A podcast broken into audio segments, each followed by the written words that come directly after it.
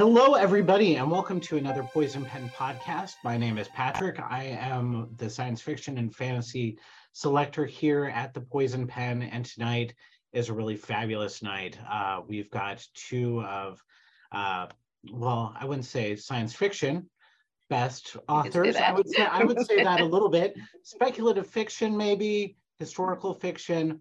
Um, I am very fortunate enough to have Mary mm-hmm. Robinette Kowal here for her newest book, The Spare Man. And then, of course, I've got the illustrious Diana Gabaldon, who will be doing primary, the primary bit of the hosting tonight. Um, for those of you who are watching this evening, um, you can pick up uh, the newest book, uh, The Spare Man, here at the Poison Pen, signed by Mary Robinette. And of course, your proceeds help us put on wonderful programs like this, self, uh, this one today, and to have authors like Diana and Mary Robinette um, join us. Um, so uh, just like PBS, your uh, your money is at work keeping us live and on air. Um, I'm going to go ahead and uh, do just a really brief introduction. Uh, Mary Robinette Kowal is the author of the um, uh, the Lady Astronaut series. Obviously, the latest one is The Spare Man here, and uh, a lady who needs very little introduction, Diana Gabaldon, of course, of Outlander fame and uh, Lord John Grey Mysteries. I'm going to go ahead and disappear off stage and allow you to to discuss the latest book. Mary Robinette, Diana, welcome. Thank you so much. Thank you, Pat. Thank you, Pat. You're doing a good job. Yeah. Um, I'm just going to mention that I do have swag that I have sent to the Poison Pen so that anyone who is interested in getting a brochure uh, for the Lindgren, which is the ship that they are on. Um, each ticket is actually uh, a unique ticket, so you get your own cabin. You can tell people to not disturb you. Not it, the packets. So you know you you have your boarding packet. They vary depending on your cabin class. is it random or can you sign up for a special class? Uh, it is it is random. Um, I have upgraded people uh, to the the grand suite. like if um, at at the in person events, if they show up in costume, I'm like, well, let me just upgrade oh. you. well, that sounds well worth it.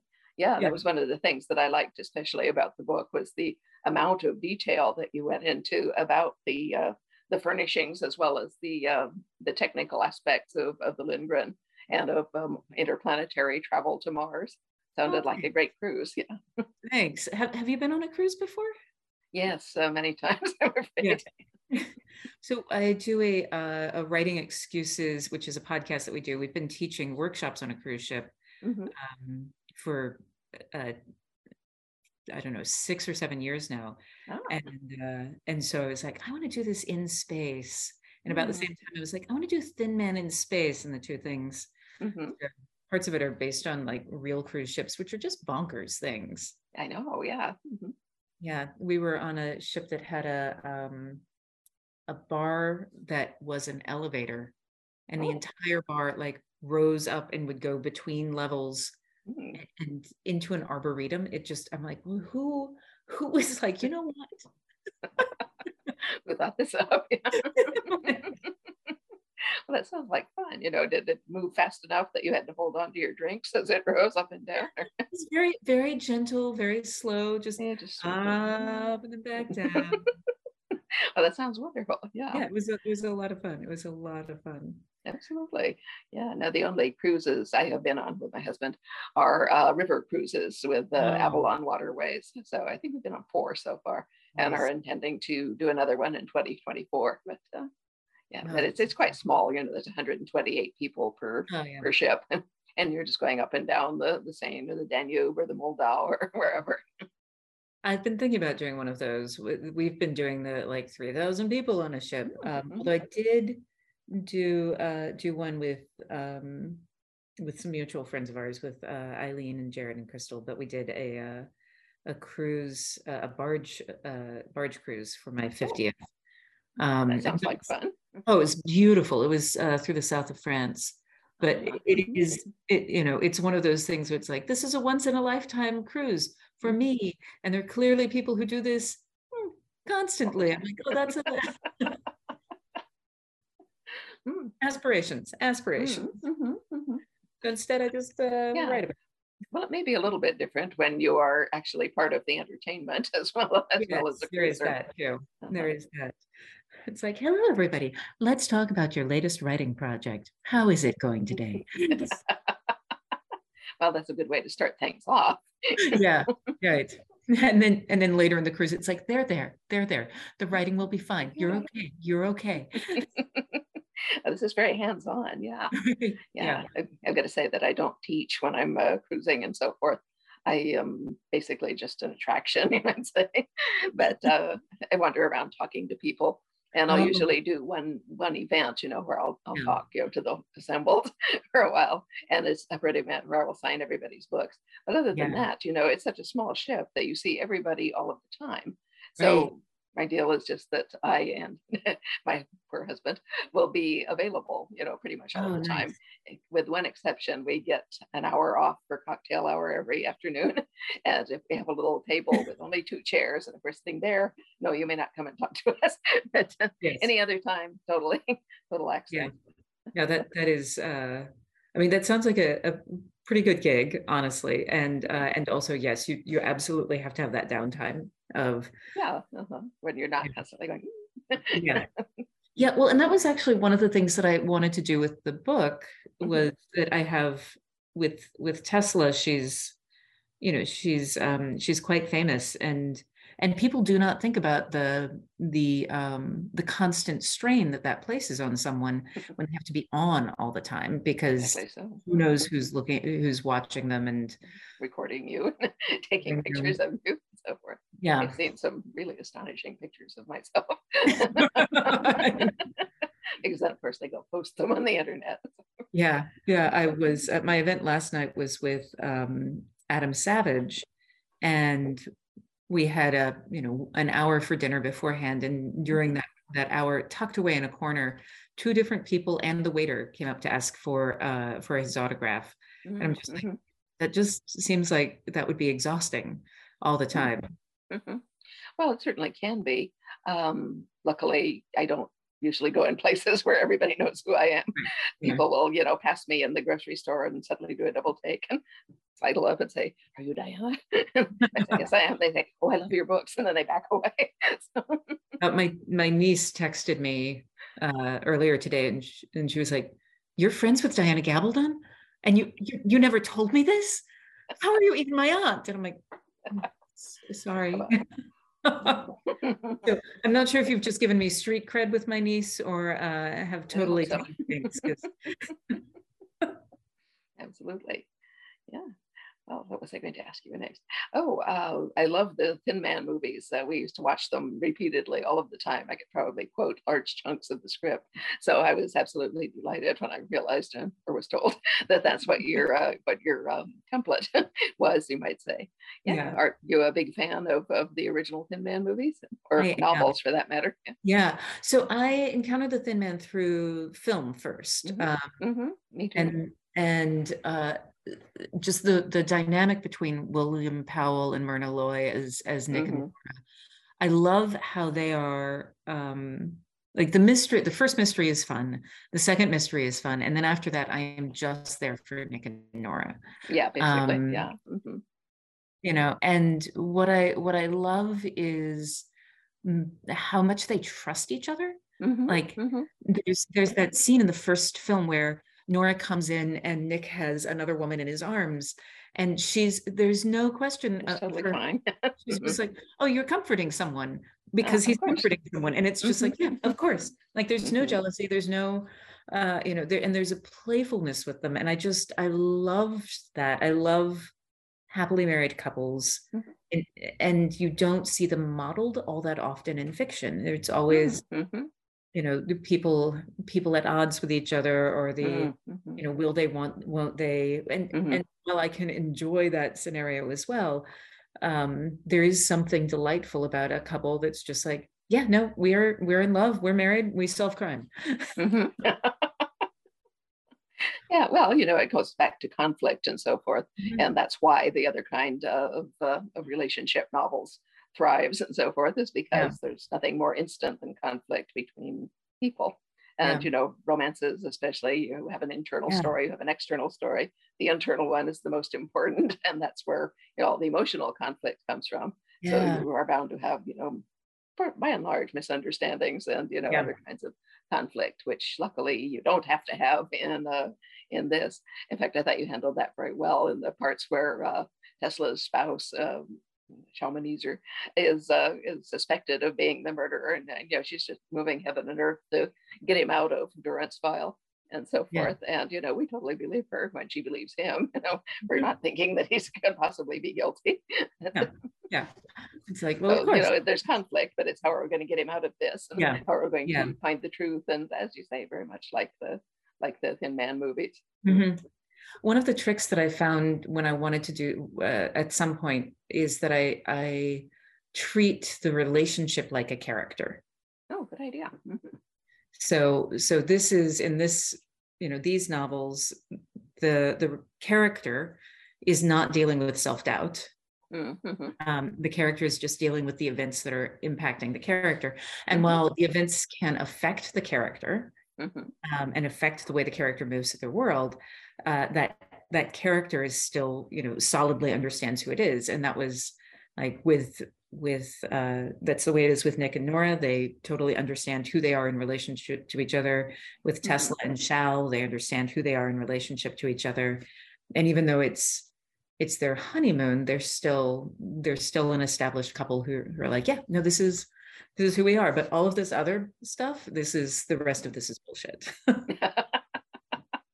well, this is basically how a good marriage works. Right, you know, as long as you're good with your spouse, you know, everything's fine. You know, they'll just yeah. handle it. That's all. Yes. Yes. Yeah. How do you handle keeping things going? Like keep because you you are quite quite a ways in. Uh, yeah, about four million words, give or take. Yeah. yeah. Uh, well, if you have a long and long enduring relationship, it's not static or right. it wouldn't endure very long if it was so things change constantly mm-hmm. and mm-hmm. in some instances if it's uh, a couple of people who do things that are somewhat out of the ordinary you know claire is not your average housewife who is you know constantly tending babies and so forth and this is one thing that people say to me oh i wish you know that claire had had a baby you know in the in the past you know so jamie could help raise it and i'm going yeah, yeah. I said, and how would this work? You know, we have a battle upcoming, you know, and Jamie is dressed up. He's about to ride out. Is Claire riding by his side, ready to spring into action? No, she's back there up to her elbows and diapers with somebody clinging to her hem, going, mommy, mommy, mommy, mommy, mommy, mommy. And I'm going, no, we're not doing that. No, anyway, that's no, why Brianna is 18 when we first meet her. so we didn't have to do any of that. I mean, I have three children and I love them dearly, even more so now that they are all grown. But uh, yeah. you know, yeah, but they definitely inhibit, you know, romance and you know, uh, yes. the sensible progression of a plot, you know. right. Yes. So you know that would be the first thing is don't have children in the involved. Yeah, mm. yeah I I, uh, I opted to go the uh, the aforementioned niece and and nephew's route uh, and cats, mm-hmm. and uh, and those are those are are disruptive enough. Uh, thank Ooh. you. I'm, I'm mm-hmm. I am delighted by everybody who has chosen to raise uh, my uh, my geriatric surgeons um, mm-hmm. because you know, I need somebody to raise that next generation. Um, but yeah, you're right. They are they are a little disruptive to uh, to, to things moving forward. No, this is true, but you know there are everything is a trade off. There are you know rewards as well as difficulties. Yeah. So it just kind of depends on where you are. Um, I take it that you did not have disruptions of that sort when you were beginning to write. Um, so, how did you establish your routine? Did, were you fairly uh, able to just start in and do what you liked, or did you have another job and other obligations that got in the way? So, I started with, um, I was a, a puppeteer um, and mm-hmm. uh, had done that for, I was um, I don't know, 12, 15 years into my mm-hmm. career. Um, and I had a, um, I had a, a, severe puppet injury. Um, so, so I had like, it was one of those kids who wanted to do everything and um, had written through high school and stuff, but I was doing a, a puppet show and had a stunt go very wrong oh. and uh, wound up in a cast for about a year and um, and then another year in physical therapy. But it gave me time to remember how much I enjoyed writing, mm-hmm. mm-hmm and so I went back to that. But because I come out of theater and mm-hmm. had been a freelancer, I like I I just treated writing like another form of freelancing and said, well, this is just mm-hmm. another income stream that I'm adding mm-hmm. into mm-hmm. into my arsenal. And so I I did a, I still do a lot of what I call structured procrastination. It's like, like I'm working on this project and then I hit a roadblock. It's like suddenly time to work on something else. And it was mm. great because um, like I could bounce between puppets and writing. Um, and uh, and now now where I'm at, I, I do almost no puppetry these days. It's pretty much all writing and uh, and so it's much harder to find the thing that I'm going to procrastinate on that's still productive. um, you know, it's like uh, that was joking the other day. It's like I I wanted to avoid writing something so badly that my inbox is now zero. Ooh, I'm impressed. yeah, yeah. No, it was I was like I really did not want to write that scene, um, but uh, but I I try so I, I have, um, and I, I, try to be open about this. I have uh, depression and ADHD, which I didn't know for a really long time. Mm-hmm. Um, and I, I attributed the problems to like burnout or overwork or laziness. Um, and uh, and now that I know what's going on, um, it's much easier because I recognize uh, I recognize the symptoms that are happening, mm, and that mm-hmm. gives me, and now I have a better. It's like, oh, this is a symptom of this, and so I can use this tool, ah. Mm-hmm. which has been very helpful. So on good brain days, um, I'm like 2,000, 3,000 words a day, and that's great. And then on a bad brain day, I uh, have committed to myself that I will write three sentences. Mm-hmm. Um, mm-hmm.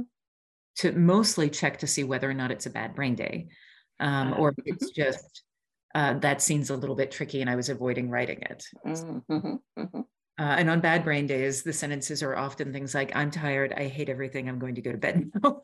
okay, well, hey, it's totally but, legit you know, as long as you know yeah, what's going on. yeah, but uh, but I open the computer and and uh, and usually if I write the three sentences, it's it's more than three. Um, mm-hmm. But that's that's what I aim for. I don't have a uh, a routine in terms of um, I, like I, I am happier when I can have a routine, mm-hmm. but um, but we we live with my my parents. My mom has Parkinson's, oh. which uh, mm-hmm. which I, I, talk about in the the afterward. But um, so there are days where days where everything is fine, and then there are days where it's like, was that the sound of a body drop? Yep. Mm-hmm. Yep. Mm-hmm. I'm gonna not be writing right now. Yes. Uh-huh. Well, you know, priorities. yeah, yeah, yeah. Yeah. It's um. So, do you have a what's do you have a routine? Are you able to maintain one with traveling off to Inverness and? Yeah, more or less. It kind of depends on how much I can stay awake at night. You know, with time changes. My right. normal routine, as you probably know, is that I write in the middle of the night. You know, between midnight and 4:30 in the morning is my prime time. I will write, you know, at different yeah. periods during the day, depending on what else is going on. But in the middle of the night, everything is quiet. No one is bothering me. The phone yeah. is not ringing. Even the dogs are asleep. You know, it's yeah. there's no psychic noise, none. You know. Yeah. And yeah. Uh, so that is that's quite good. Of course, that leaves my mind free to roam around and you know look at show dailies and you know YouTube videos and things like that as a as a means of escape from the page because right. uh, I mean I have never been formally diagnosed, but I am sure as as uh, anybody could be without being formally diagnosed that I also have ADHD. And I learned this by accident, you know, maybe 15 years ago. I was talking to someone professionally on the phone. And uh, at the same time, I was looking at a newspaper quiz. This was back when we still had newspapers. Mm-hmm. And it was one about, do you have ADD slash ADHD? And I was saying, well, certainly not. You know, but I was reading the questions anyway, and, you know, marking yes, no, etc. And I noticed the pattern about half of the questions dealt with anger. They were saying, you know, how do you deal with frustration? Do you want to kick things? And I said, well, intermittently, yeah, but not all the time, you know, and yeah, yeah. things like that. And the rest of them had to do with attention. They said, do you feel like uh, you're listening to eight different TV channels at once? And I was going, yeah, doesn't everybody? things like yeah. that. And so when I quit uh, the phone call, I added everything up and I had answered all the anger questions, no, and all the attention questions, yes. I said, okay, well, that explains something, doesn't it? yeah, yeah. I well, it wasn't the other way around. yeah. I, I went in because I had been um, seeing different things on, on Twitter. And one of them I was I was like, oh, that feels very much like me. Mm. Um, and also realizing that it runs in family and that my dad is like textbook uh, mm-hmm. and I have other family members who who are formally diagnosed, and so I went in to talk to my doctor and I started explaining things, and I'm like, okay, but wait, I should actually, um, okay, and then hang on, I need to give you this piece of information, and she's like, I'm just going to stop you right there. Yeah, uh, yeah. like totally this, this is your prescription. that's really cool. Yeah. So, do you take medication regularly for it? Sorry, that's a very intrusive question. No, no, it's okay. Um, as I said, I talk about this openly. It's like mm-hmm. one of the things that I'm trying to do with the fiction is just to be like destigmatizing a lot of mm-hmm. this. Um, yeah, no, I um, I do. I can't do any of the a lot of the classic ones um, because I also have an essential tremor, and so oh, mm-hmm. Uh, so I'm I'm on something that does not exacerbate the tremor. That's good. Um, mm-hmm. and it, it took us a little while to find something that did that. Um, mm-hmm, mm-hmm, mm-hmm. But and it uh, when I'm traveling um, or, or, have at a convention, I find that I don't need it. And mm-hmm. fortunately, it's one that you can you can hop in and out of without. That's good. Yeah, yeah. crashing in between. Yeah, yeah. But at, at home, it's enormously helpful because my uh, executive function is just not it's never been strong. It's not never executing. Strong, like, why is this so hard? Yeah. Well, yeah. it's interesting that you mentioned that being in the midst of a lot of people at a convention or otherwise, essentially, I don't know if it suppresses the ADHDness or if it just uh, takes advantage of it. Because mm-hmm. when a thousand people are talking to you and you're shifting from one topic to another and keeping track of your schedule and you know mm-hmm. stopping mm-hmm. periodically to do interviews and so forth that is just the way our brains work naturally. Yeah. Mm-hmm. oh no, yeah. yeah. And uh, so I think that's probably what does it. Though I think the adrenaline of the stimulation of talking to people probably helps as well. Yeah, I personally I, uh, use caffeine as my only medication, but it works really well.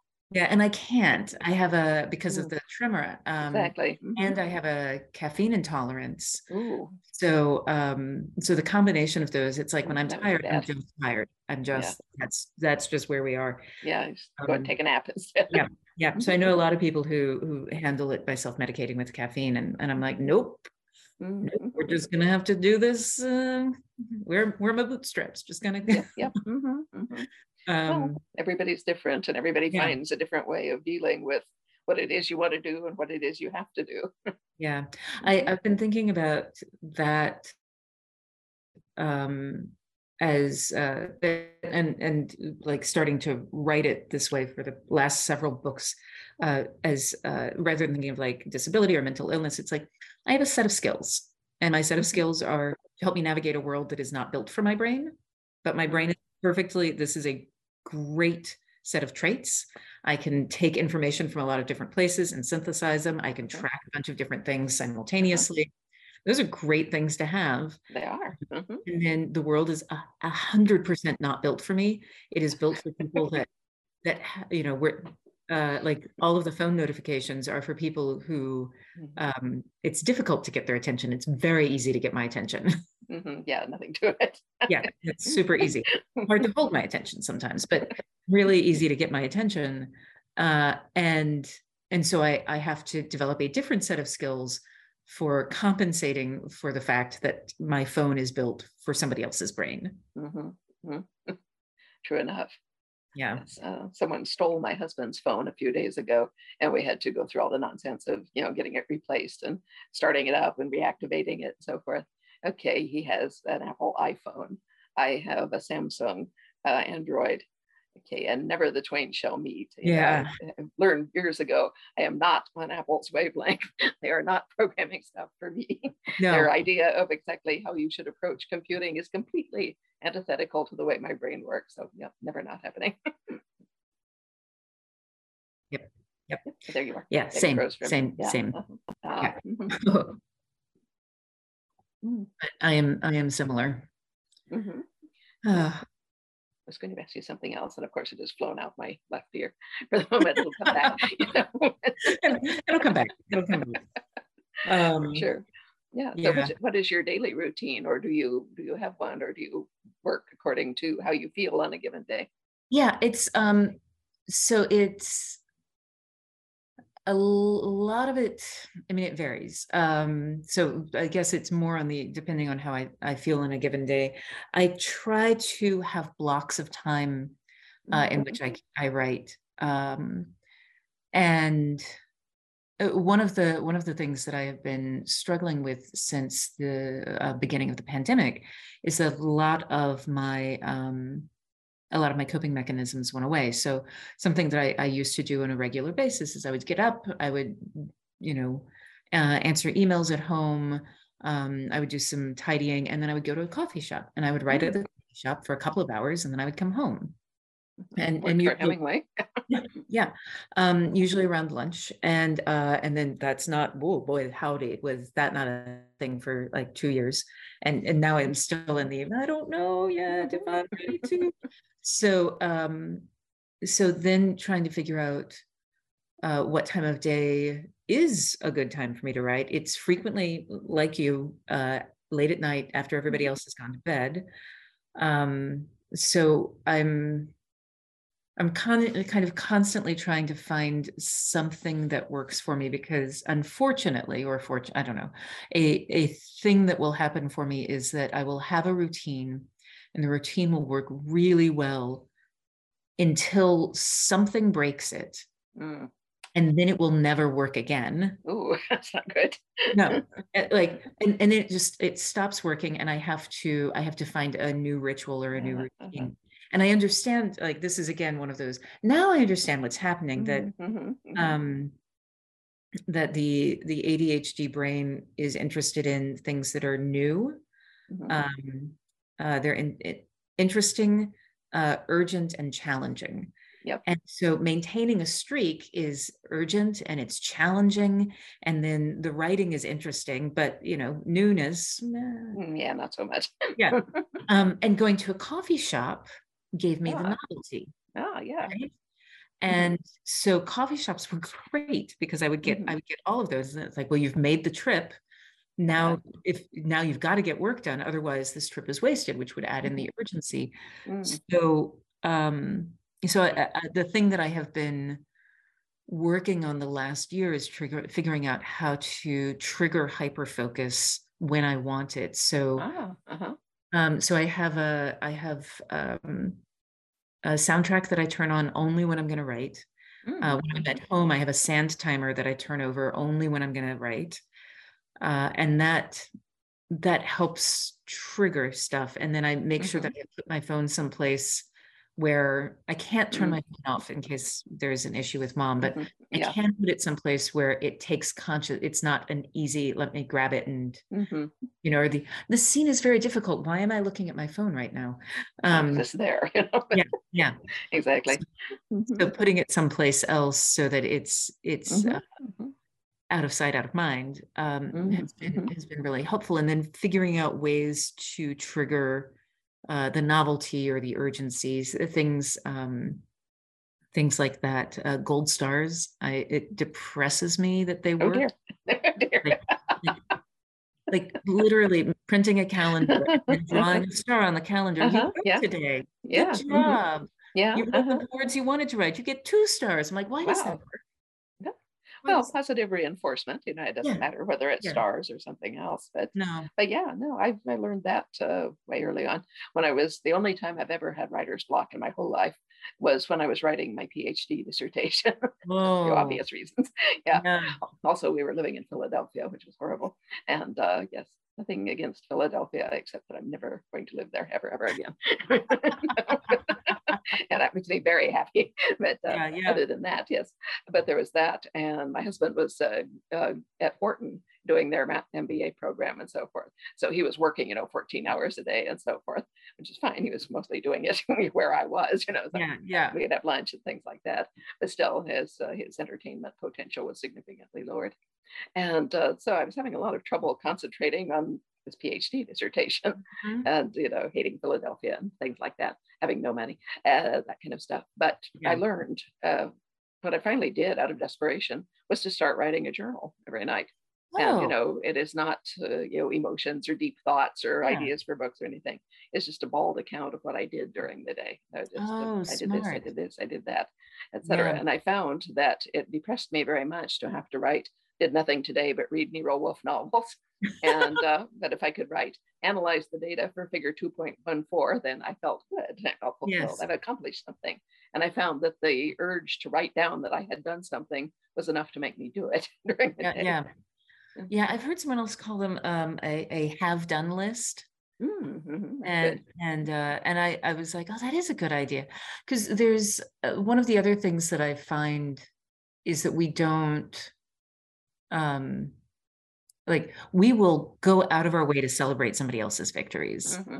and the the way we approach it with ourselves is that we we will attempt to shame ourselves into writing, which doesn't work when we are trying to sh- like when when you're talking to to, to someone else who's ha- struggling you don't say you're a terrible person. You need to write. You don't do that no well i don't do that to myself either yeah, i don't know what that says about my psychology yeah. but yeah yeah and i go through like i go through phases where um because of the the depression uh expansion pack for my adhd mm-hmm, mm-hmm. i it's not um like the the forms of writers like i don't get writer's block per se mm-hmm. what i get is external circumstances crashing on me yeah. so mm-hmm.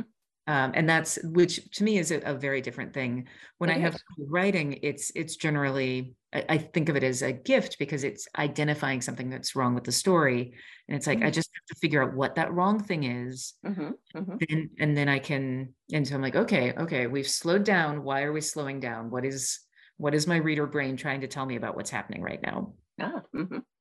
Yeah this would probably be the best place to stop and ask do you write linearly or do you write in pieces um, i write linearly uh, but um, I will also have an outline. And if I have an idea for a scene that is deeper in that wasn't like I'll I'll stop and I'll like throw down the pieces of it that occur to me in that moment, mm-hmm. but I mm-hmm. won't flesh it out all the way. Yeah. Um, mm-hmm. So like it'll include sometimes pieces of dialogue. Um, it'll include, you know, like, uh, and then they see this thing Mm-hmm. Um, but for the most part, I I go linearly, and um, and then I also uh, I also layer um, mm-hmm. because because I come out of theater. The only time that I have had the um, the, the kind of classic, oh, I'm a terrible writer. This is, this is like I don't get that angst. Um, the the only time that I've ever had that was when I decided not going to show my work to people until I was done with it. And uh, and that just caused me to freeze. So what I have learned is that I need to show my work personally. Mm-hmm. Not everybody does, but I need I to. Do. Show, I totally do. Yeah, yeah. Um, so that I know whether or not it's working. Mm-hmm. Mm-hmm. So um, so so I uh, I write um like i'm i stay three sent- three sentences i stay three chapters ahead of my readers that's pretty uh, good. Uh, yeah, yeah. Uh, and so I, uh, when I finish a new chapter, then they get they get one of the earlier ones, and that way I can make adjustments, and then I also get little dopamine hits. But because I'm doing mm-hmm. that, it means I'm constantly doing small tweaks to get the scene mm-hmm. to to to play the emotion that I want it to play mm-hmm. before I let them see the next one, so mm-hmm. that um, they don't always go back and reread the scene. If I've done a really big change, I might ask them to, but usually mm-hmm, no. Mm-hmm, mm-hmm. Um, yeah. So we're talking here about, you know, a trusted group of beta readers. Mm-hmm, yeah. Um, so I'm uh, basically it's uh, the people. I, it used to be my newsletter, but my newsletter has too many people now. And the last time I said anybody on my newsletter, it was um I, I was like a hundred people signed up to read and i was like oh no we can't no, that's no. Mm-hmm. yeah. that's too many uh, so now it's my patreon supporters uh, ah. and uh, and then i have a, um, a, discord server called the lady astronaut club cool um, and so those two groups and I, I, send them through at different times and then i um uh, and then I always have uh, like I have a first reader who sees it before anybody, uh, and and um, she sees it as soon as I'm done. Mm-hmm. And I have um, sensitivity readers or or subject matter experts who um, who see it like with uh, with uh, Tesla. Mm-hmm. I worked with someone uh, who has a PTSD service dog because mm-hmm. to make sure that like yeah, that rang very true. Yeah, yeah. So we have a service dog. dog. Thanks. Um, uh, so we have uh, Gimlet is based on a compilation of like three dogs. Um, one is uh, Eileen Cook's dog Gimlet, who's you know. Have you met the actual Gimlet? No, I haven't. oh my goodness. So Gimlet is the most ridiculously cute dog I have ever met in my entire life. Like doesn't look like a real dog. Um, little Westie, so cute. Mm. Um, so I was at Eileen's house and I needed to name the the the Asta of of this. And I'm like, Gimlet. And I was like, you know what? Also a Westie, just like the real Gimlet. So based on Gim- the real Gimlet, then based on my mom's service dog, who's a stability dog. Ah, mm-hmm, mm-hmm. Um, and he also has a command. Uh, he he is where I got the go say hi command mm-hmm, mm-hmm. because she doesn't like people paying attention to her. Mm-hmm. Um, and when she's seated, he is he doesn't have to do his job because his job is mm-hmm. is to is is basically as a walker on four legs. So she could say, go say hi, and he would take all of the attention away from her. Uh-huh back in the before times when you know going out in the world was a thing uh-huh. um, and then the third dog is uh, the service dog of my sensitivity reader and that's a ptsd service dog ah i see uh-huh. so oh, compilation cool. like oh three, you had a yeah you had a lot to choose from there yeah yeah uh-huh. um yeah but i i i'm very i'm also fond of gimlet so uh-huh, absolutely. I'm glad, I'm glad that uh, that she rang true. Oh, absolutely. Yeah, no, she's one of the best best characters in the book. Not saying that there are no other ones, but you know, but no, definitely no, among my favorites. she's definitely stealing the show. There's on Twitter. There's a mm-hmm. hashtag Gimlet, hashtag Team Gimlet, and uh, hashtag Team Fantine. Uh, mm-hmm. those are the I like the, Fantine too. yeah, those are the, the two characters that seem to be stealing stealing the book. Yes, great um, dialogue.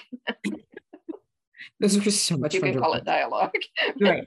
Just just diatribe mon- monologue cursing without Absolutely. actually using any curse sure. words. Yeah.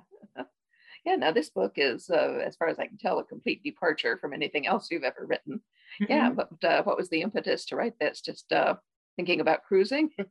thinking about cruising thinking about uh, you know wanting to do the thin man in space but also the um, like i'm i'm one of those people like i read all over the map Mm. I, uh, my short fiction, I write all over the map. And um, I didn't really real like there, there's things that you do one does consciously and things that one does without realizing it. And I consciously wanted to move from the Regency stuff that I was doing in the beginning. Mm-hmm. Um, I wanted to be able to write science fiction, so I've been slowly stepping forward in in mm-hmm. timeline. Mm-hmm. Um, but I, I was I just realized that the the first novel that I completed, um, kind of after the you know what, I'm gonna I'm gonna do this this novel thing. Like there's novel zero. Mm-hmm. Um, mm-hmm. There's there's a, a novel that I wrote for my niece and nephews uh, when they moved, excuse me, moved to China. Uh, but but after I did that one, I'm like, oh, you know what? I'm going to try to write a novel. Mm-hmm. And that first novel was a science fiction murder mystery. Yeah. Um, so in so for me, it kind of feels like, yeah, of course I'm writing a science fiction murder mystery. Why not? Um, uh, I'm definitely it was a lot easier this time than the first time because the first time I was trying to figure out how to do a mystery and trying to figure out how to write a novel mm-hmm. at the same mm-hmm. time, um, and that was very very hard. Yeah, yeah it's not a not not entirely successful there. Um, yeah yeah, yeah. I, I sympathize. You know, originally I was intending to write mystery novels just because I read more of them than anything else. Mm-hmm. And then I said, no, mysteries have plots. I'm not sure I can do that. Maybe I'll write something easier. so that's why I chose historical fiction. right. here right, we are. right. Yeah, because historical fiction is so easy. oh, yeah, it is. You know, you can look it up. that's what I thought. I said I'm a research professor. I have access to the world's um, libraries, you know it seems easier yeah. to look things up than make them up. And if I have no imagination, I can steal things from the historical record, which actually works pretty well. So, yeah. give you a foot I mean, up anytime. there, there is there is uh, a certain aspect to that. Like I, I think of the world building that I do when I'm doing science fiction as being my own reference library. Mm-hmm. Mm-hmm. Um, and and it was you know, it was nice to be able to just look things up when I was doing the Regency things. On the flip side of that, when you, someone will always find something that you got wrong. Or that they think you got wrong. or that they think, yeah, also true. Also true. Like the number of, the number of things that people have written to me about that they are convinced are wrong. And I'm like, no, yeah. no, that one. No, really? No. Here's, here's people the person the French, you know, it's like yeah. 18th century French, you know. yeah, yeah, exactly. Oh, Patrick, you have rejoined us. Hey. Oh, you're here. Nice to see your face. Yeah. um, so Mary Robinette, one of the things that I was really uh, enthusiastic with with your books um, is the fact that you've gone into um, this is a really strong mystery. And Diana, you've written mysteries as well with Lord John Grey. Mm-hmm. So I'm really curious on both of your takes, having moved from maybe kind of uh, a classic science fiction or a historical fiction bent and then moving yourself over into um, writing a mystery and what that was like for you where you had to shift your maybe your your thought process a little bit. Mm, not so um, much. Yeah. yeah. How, how, did, how was that for you since you said that you avoided it originally because well you, to start with because i said mysteries plot. have plots yeah. having written, you know, something like 500,000 words of plot, I said, I think I can do that now.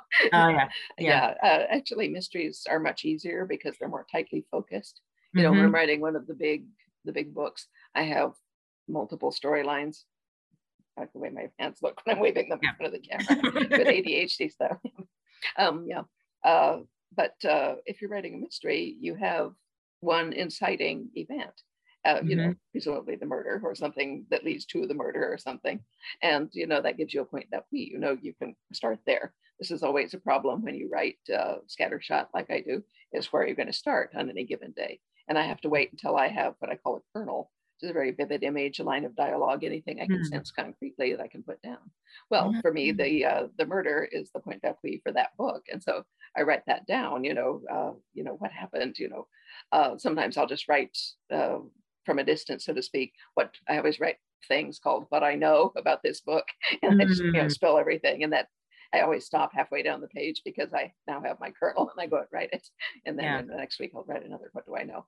But you know, it, it gives me a foothold, and from there I can expand. And the thing about historical fiction is you do look up a lot of things.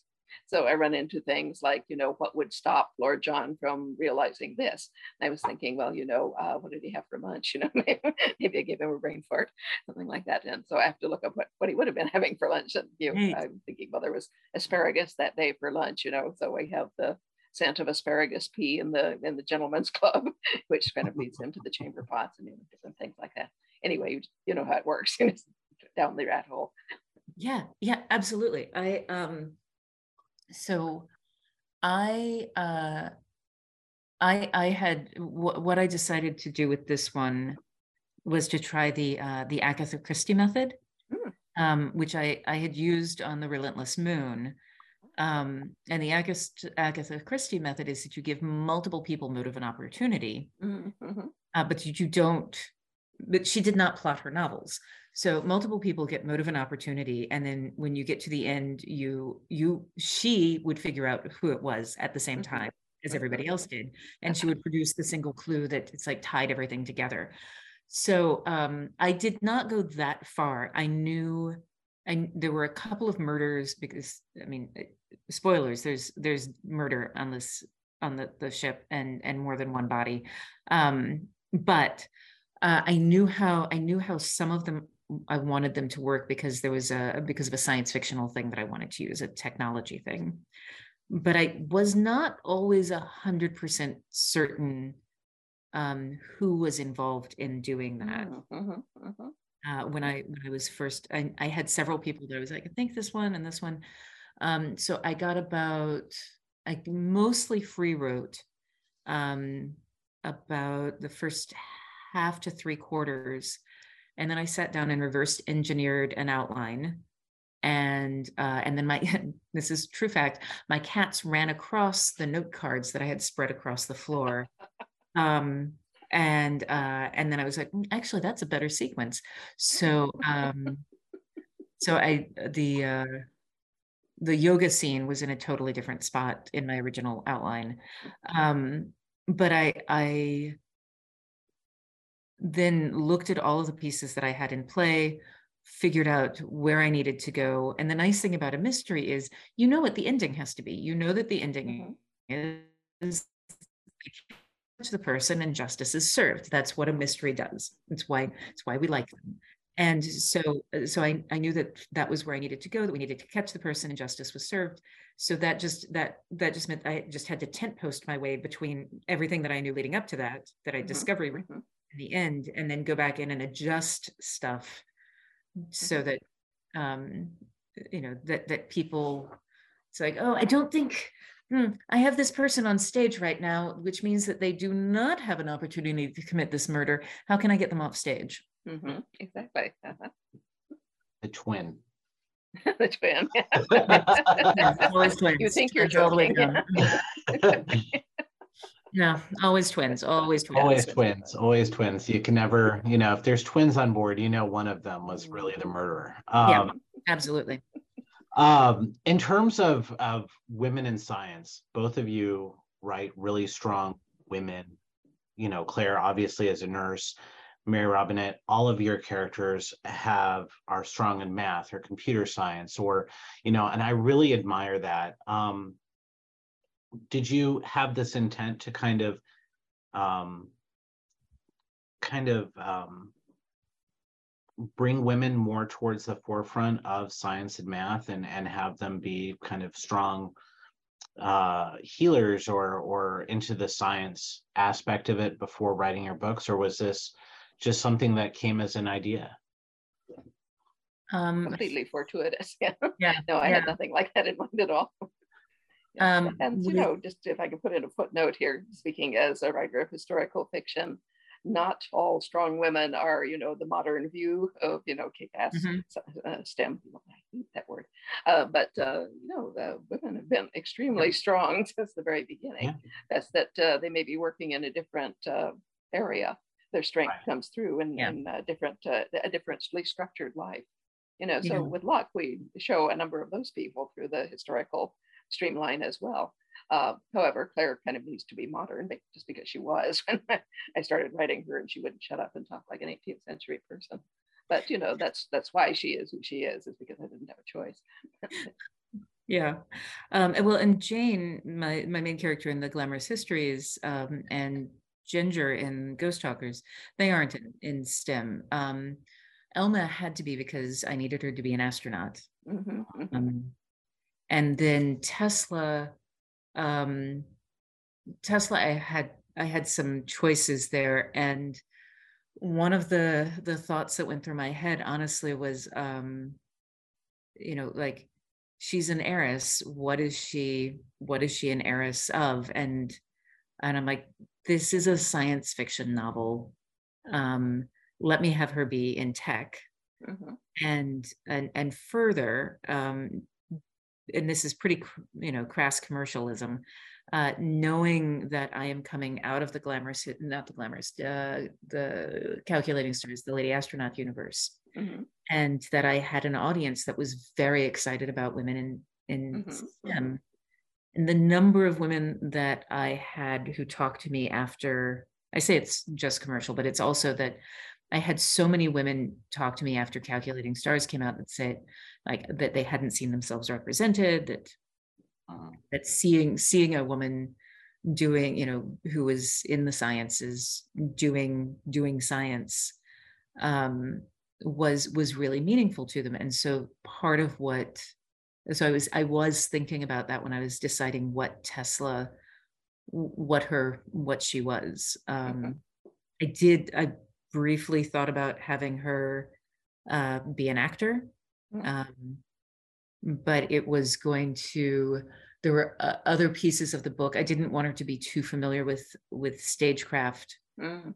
because some of some of the other things that I had happening yeah. in the book, um, which uh, just it was like, well, she's she's a she's a roboticist. That's what mm. she does. She she that worked very well. Yeah. Designs robots.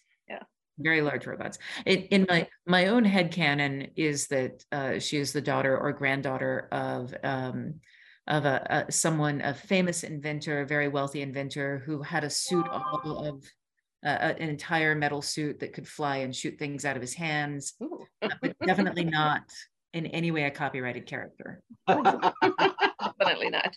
definitely not a copyrighted character. That that would be.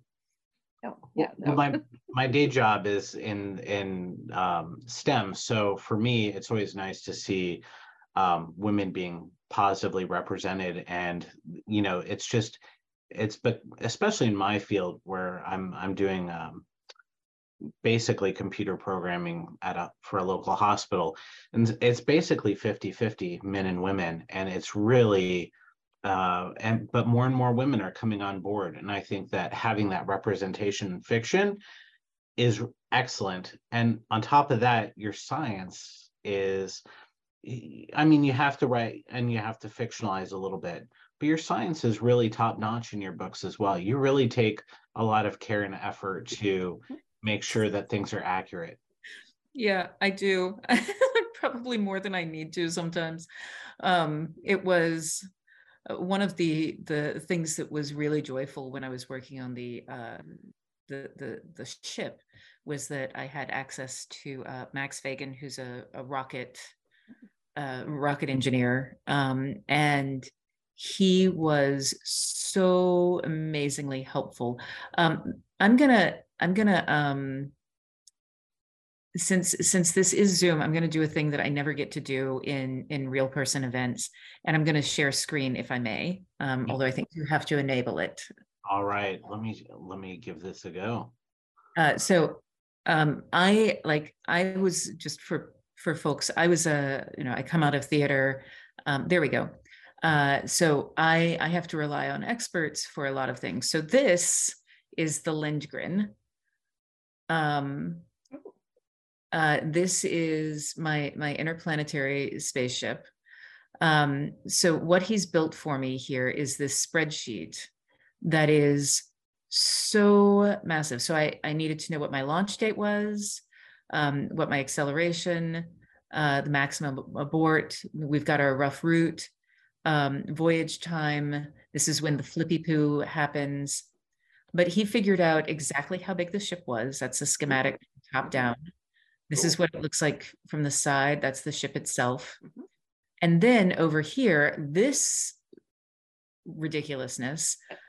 Um, this tells me uh, the lag time on communications.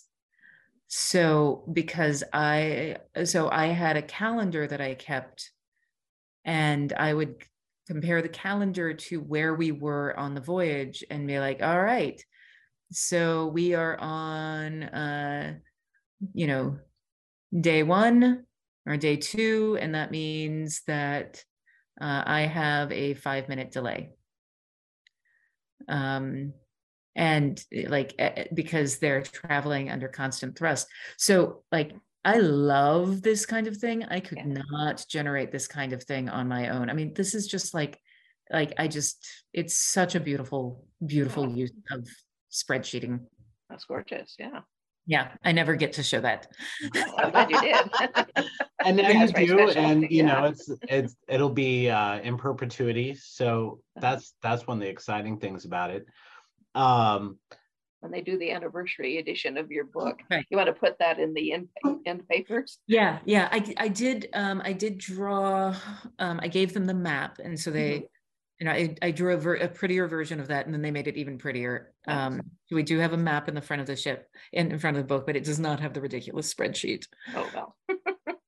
I, I actually that that spreadsheet made my little nerd heart sing. Mm-hmm. I appreciate that yeah yeah I, have yeah. found that there's a certain number of a certain crossover between uh, my readers and people who really appreciate that particular spreadsheet.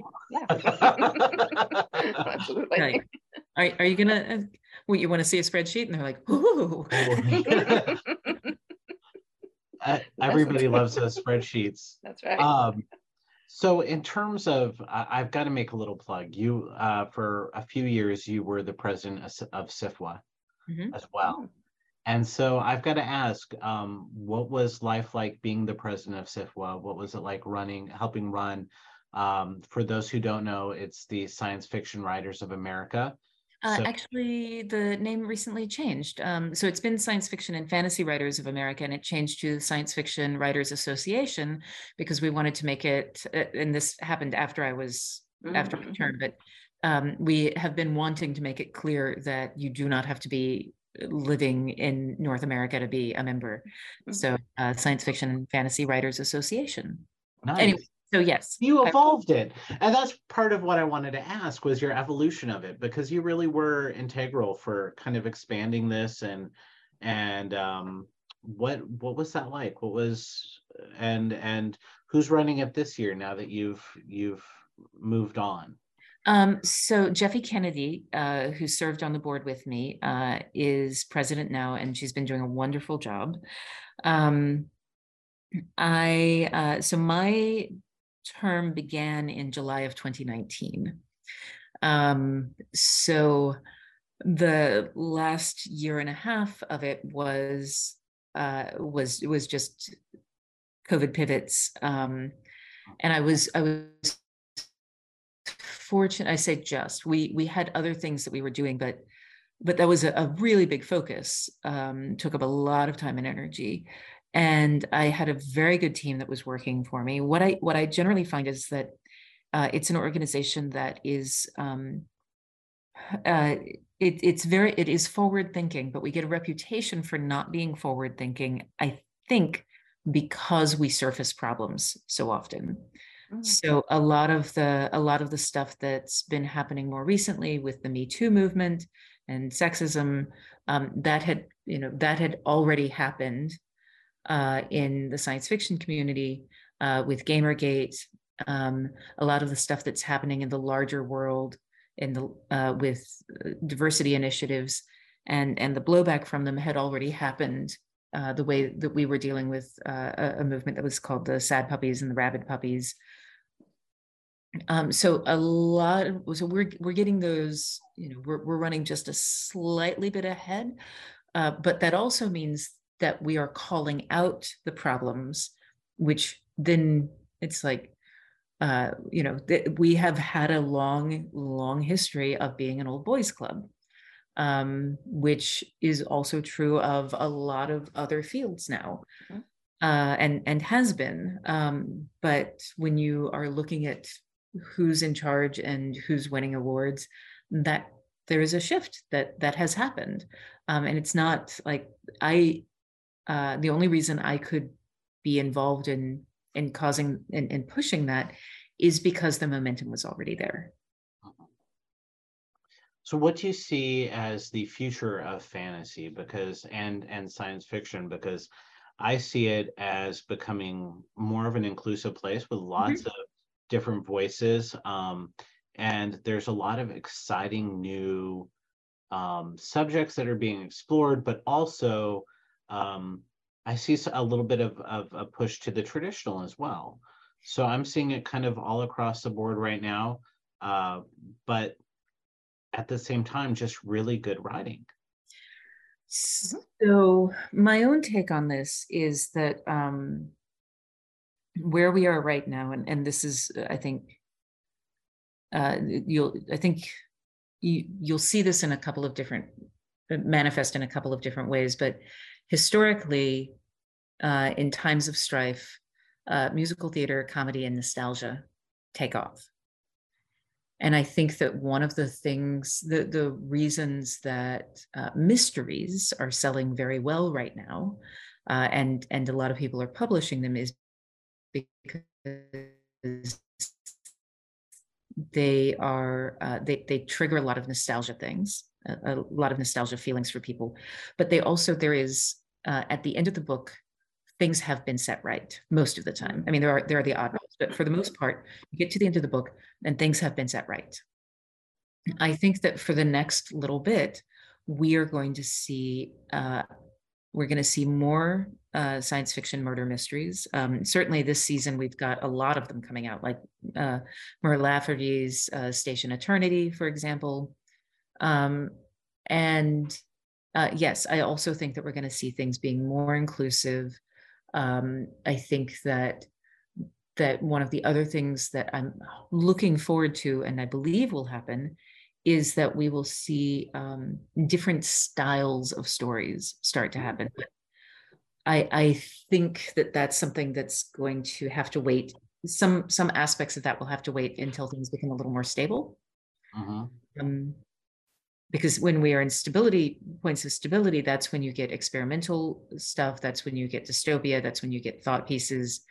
Um, but when when we talk about writing in the Western world, we um, you know there's there's a very specific plot style that we follow and uh, and in other parts of the world there are different plot structures and so i think that we're going to start to see that and that's going to have an impact on the the larger market. And i think we're we're i think that we are about to come into a time we're going to we're going to go through a period right now of growth uh, and those are always uncomfortable. Um, but i think that we are we are like coming into this period where we're going to have just glorious glorious interesting new voices and new ways of telling stories and new ways of, of reaching audience. I'm really excited about what's coming we'll plug there Plug, yes. I mean, there's a, there's a reason that I went the nostalgia route, oh, like oh, yeah. in space. It's like, oh yeah, no, let's let's and it's and I tried for funny. I tried real hard for funny. It's oh, harder for made it. oh, good. It is. I was going to ask you, Diana, because you your series, you're set in your series. You don't you don't follow those trends, but yet it seems like historical fiction always does really well. Yeah. Yeah, well, uh, some of it is nostalgia, some of it is curiosity. People mm-hmm. want to know how things used to be because uh, there are a lot of ill-educated young people these days who don't have the faintest clue that things were not always the way they are now. Mm-hmm. Yeah. And this causes a lot of interesting reader letters when they're writing and saying, "Oh, why did this person do that?" You know, and saying, "Well, because," you know. yeah. Yeah. Yes, we didn't always believe in bathing and I'm glad mm-hmm. we do we do now. yeah, well, you know, there's uh, there's things about bathing. Evidently, yeah, if you go without bathing, but you are you know basically sanitary, you're not marinating and you know stuff, and uh, your your skin will in fact establish a uh, bacterial layer, and you don't stink.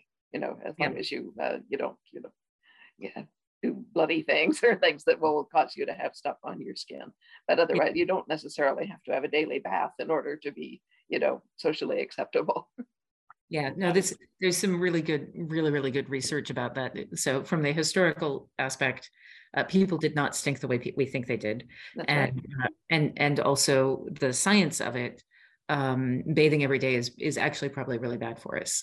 I um, so yeah yeah there's there's a whole microbiome thing that we are disrupting on a daily basis when we bathe every day. Mm-hmm. and that's why there are so many products that are out there to try to help you with all of that like all of the skin problems because you're stripping stuff off uh, mm-hmm. Mm-hmm. yep so yes um, I, I i am glad that uh, that we have antibiotics that's a big um, help. Yes. Mm-hmm. Yes. That that that aspect of of modern life, I'm really excited about. But the uh, the bathing every day is not actually a thing we need to do. No, no, no. I gave up uh, using soap. You know, when I was like 18 or so. have not used it since. Yeah. Mm-hmm. Well, yeah. you know, they say that antibacterial soap, some of it is actually not so good for you. So mm-hmm. we'll, see, mm-hmm. we'll see what comes out from then. Um, in terms of uh, readers' questions, Mary Robinette, one of the questions that I get asked quite a bit here on Facebook is is your cat. If you could let us know about your smart cat. Yes. Um, so for people who have no idea what we're talking about, uh, my cat Elsie um, is uh, part of a, a study or, or, participating in a project um, called Augmented Interspecies Communications and i i was a skeptic of this before she we started doing this uh, we're part of a study with i think like 6000 animals um, and she uses buttons to talk So this was begun in 2019 by a woman named Christina Hunger, who was a speech and language therapist. And she was like, what happens if I use the same techniques that I use with my nonverbal patients with my new puppy? Mm-hmm. Uh, and the answer is that she has a dog with a 60 word vocabulary and a spineless movement. Uh, Elsie has 84 buttons now. Um, I hmm. the newest button is thank you, um, which she may not need because she will often use love you to mean thank you. Um, so does she need that word? No, but I say it often enough to her that I thought, well, let me try giving it to her because it's been uh, it's been an interesting journey with her. Um, she is uh, the I, I had read that cats and dogs were, you know, smart as an average three or four year old, and I definitely have a fur toddler. Um, I am traveling right now, or uh, or she would be here uh, almost certainly. Uh, I have done a number of these interview, speech, you know, whatever things, or just meetings and I'll be having this conversation with someone. Oh, yes. Well, I think that's a very interesting idea. We should totally, all done, all done. Loud, all done. I'm like, sorry, that's not anything. We're, we're fine here. All done. I'm like, thank you, Elsie. Not now. Mary Robinette working. All done later.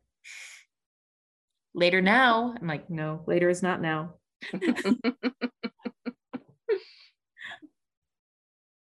So Mary yeah. what is what is on your horizon? And Diana, can you give us a, a, small little taste of what's on yours at all? Is there anything that you can divulge or not yet? Hmm. Well, uh, let's see. There are a few things that I can't, and there are a few things that I can. Uh, the people at uh, Sony expressed some interest in entertaining the idea of a prequel, which the mm-hmm. executive producers from the, the, the Starz TV Outlander show uh, wanted to do, which is the story of Jamie Fraser's parents, Brian and Ellen. And mm-hmm. that's back in the earlier Jacobite Rising, 1715, 1719 period. Um, so they were interested in that. And I, in fact, had that already on my to do list, you might say. And uh, in the last few years, I've just been you know, writing small bits of it whenever uh, a scene came to me. And so I had, you know, chunks, but very disconnected chunks and so forth. So when suddenly Sony uh, decides to announce that, well, this project is in development. I was going, and what does that mean exactly? And uh, well, the next thing is that one of those, you know, bottom feeder sites that pops up whenever you touch Google came up and had a, a piece about the prequel, which uh, and they were pitching it as though this was a done deal. It was definitely going to happen. And Diana is involved as a consulting producer there actually is not, not such a thing as a consulting producer. anyway, somebody showed me that and I said, well, I have, no, I have no idea what's going on, you know, meaning, you know, there's no such thing as a consulting producer. It's not, you know, ongoing, yeah. et cetera, et cetera. The only thing that, that I know is, and I just said, I have no idea what's going on. So this caused a lot of rash about people going, oh, well, they're trying to do it without her. We can't have that. And so somebody called up and said, you know, you're kind of worrying the people at Sony. they think maybe you don't want to be involved in it. And I said, no, I would like to be involved in it. You know, it's yeah. just that there's a lot of, you know, speculation on the basis of absolutely nothing going on here, which is all I intended to convey. So yeah. we had, you know, a long chat about, you know, how can we work on this? I have a novel, which you know, you can do a lot more in a novel than you can do mm-hmm. on a screen. But what you do on a screen is very, very visible and uh, extremely vivid. And mm-hmm. so you have to choose carefully which pieces you're going to use and how you're going to use those to construct uh, what you're doing. I can grow mine organically, you know, like crystals in the basement. And so uh, we sort of left it that uh, I will continue working on the book. They can stop me. And uh, they will continue working on their development of their pilot script and, and whatever else they intend to do for Sony and all that. But we will keep in touch. You know, they will show me what they're doing. I'll show them what I'm doing because there may be things that I'm doing that will go off in a different direction, but they can use what I've done right here. Or they may be intending to do this in a different direction. And either I might say, well, that's interesting. You know, I wonder if I could work that in where where I'm going, or I might say, no, that would never work because you know my vision of this character is completely different, and I better tell them that just in case. So, so you know, we trade bits of information. You know, it's it's a, a very low key process at the moment. That's great. Um, my thing is, I'm working on the fourth Lady Astronaut book. Uh, I, uh, I I do NaNoWriMo, so I am uh, mm. like 15,000, 17,000 17, words in right now. Wow. Um, so we'll see. Uh, we'll see how it is. Uh, I already know that the end that I was aiming for is not the right ending, um, but uh, uh, it's a good ending. It's just the wrong one. Um, so that's that's always fun. I'm not sure what that's going to mean yet, but um, but that, like I I outline and then I just rearrange and revise the outline, which is why I'm like, do I work linearly? I mean, I write linearly, but I also have this whole outlining thing, which is very jumping around a bit. Mm-hmm. I think we all I think we all like, you know, there are parts that uh where where we put the planning parts and where we put the discovery parts we all have to do both things. It's just we do them at different spots depending on our brain. Mm-hmm. it's so neat. So mary robinette i was just thinking about this. You've been coming to our bookstore either virtually or in person really since i want to say of noble family. Well, that seems right yeah.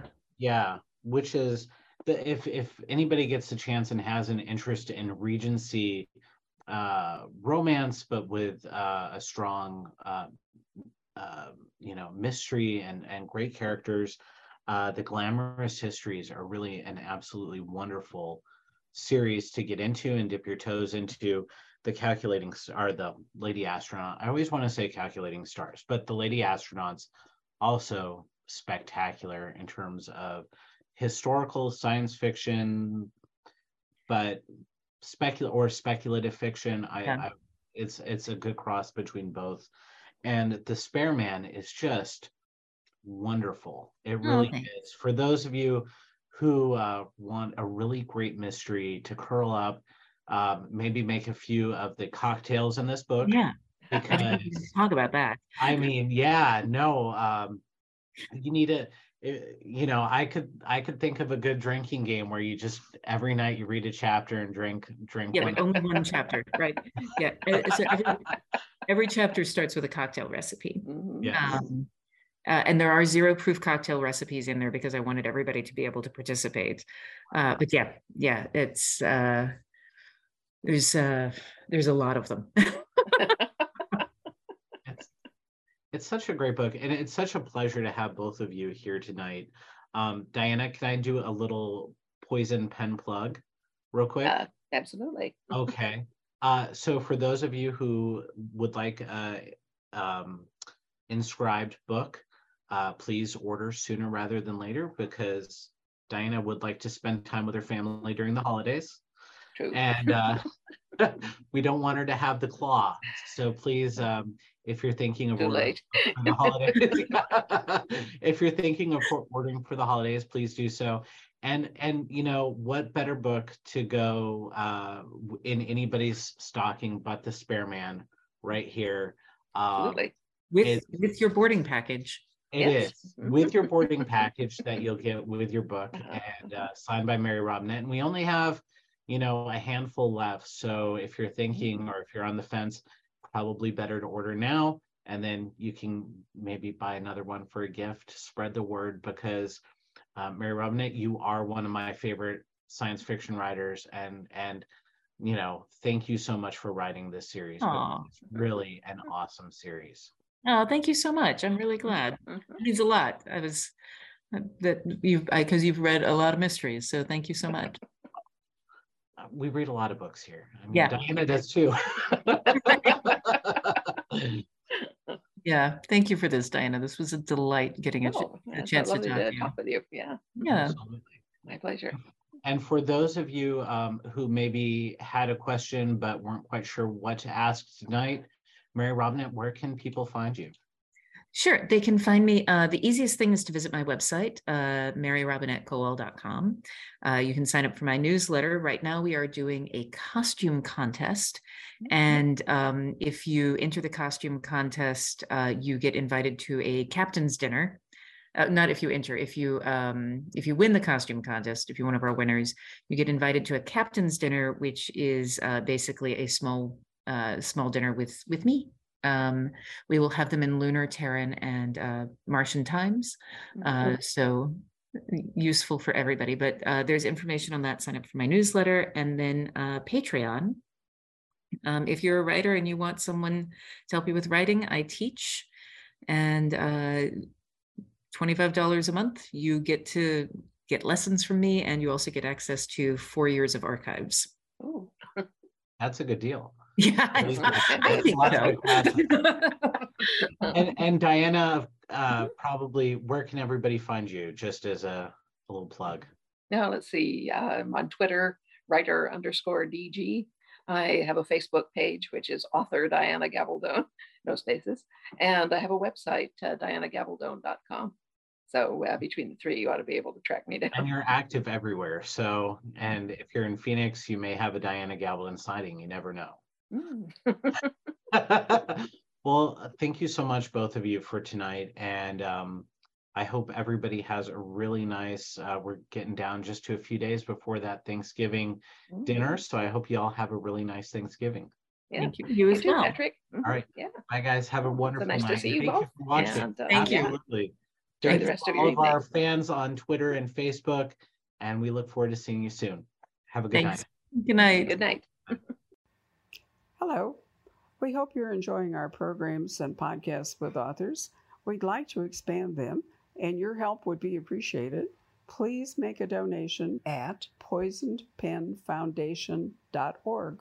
100% of the proceeds will go to help connect authors with readers in this difficult time. Thank you.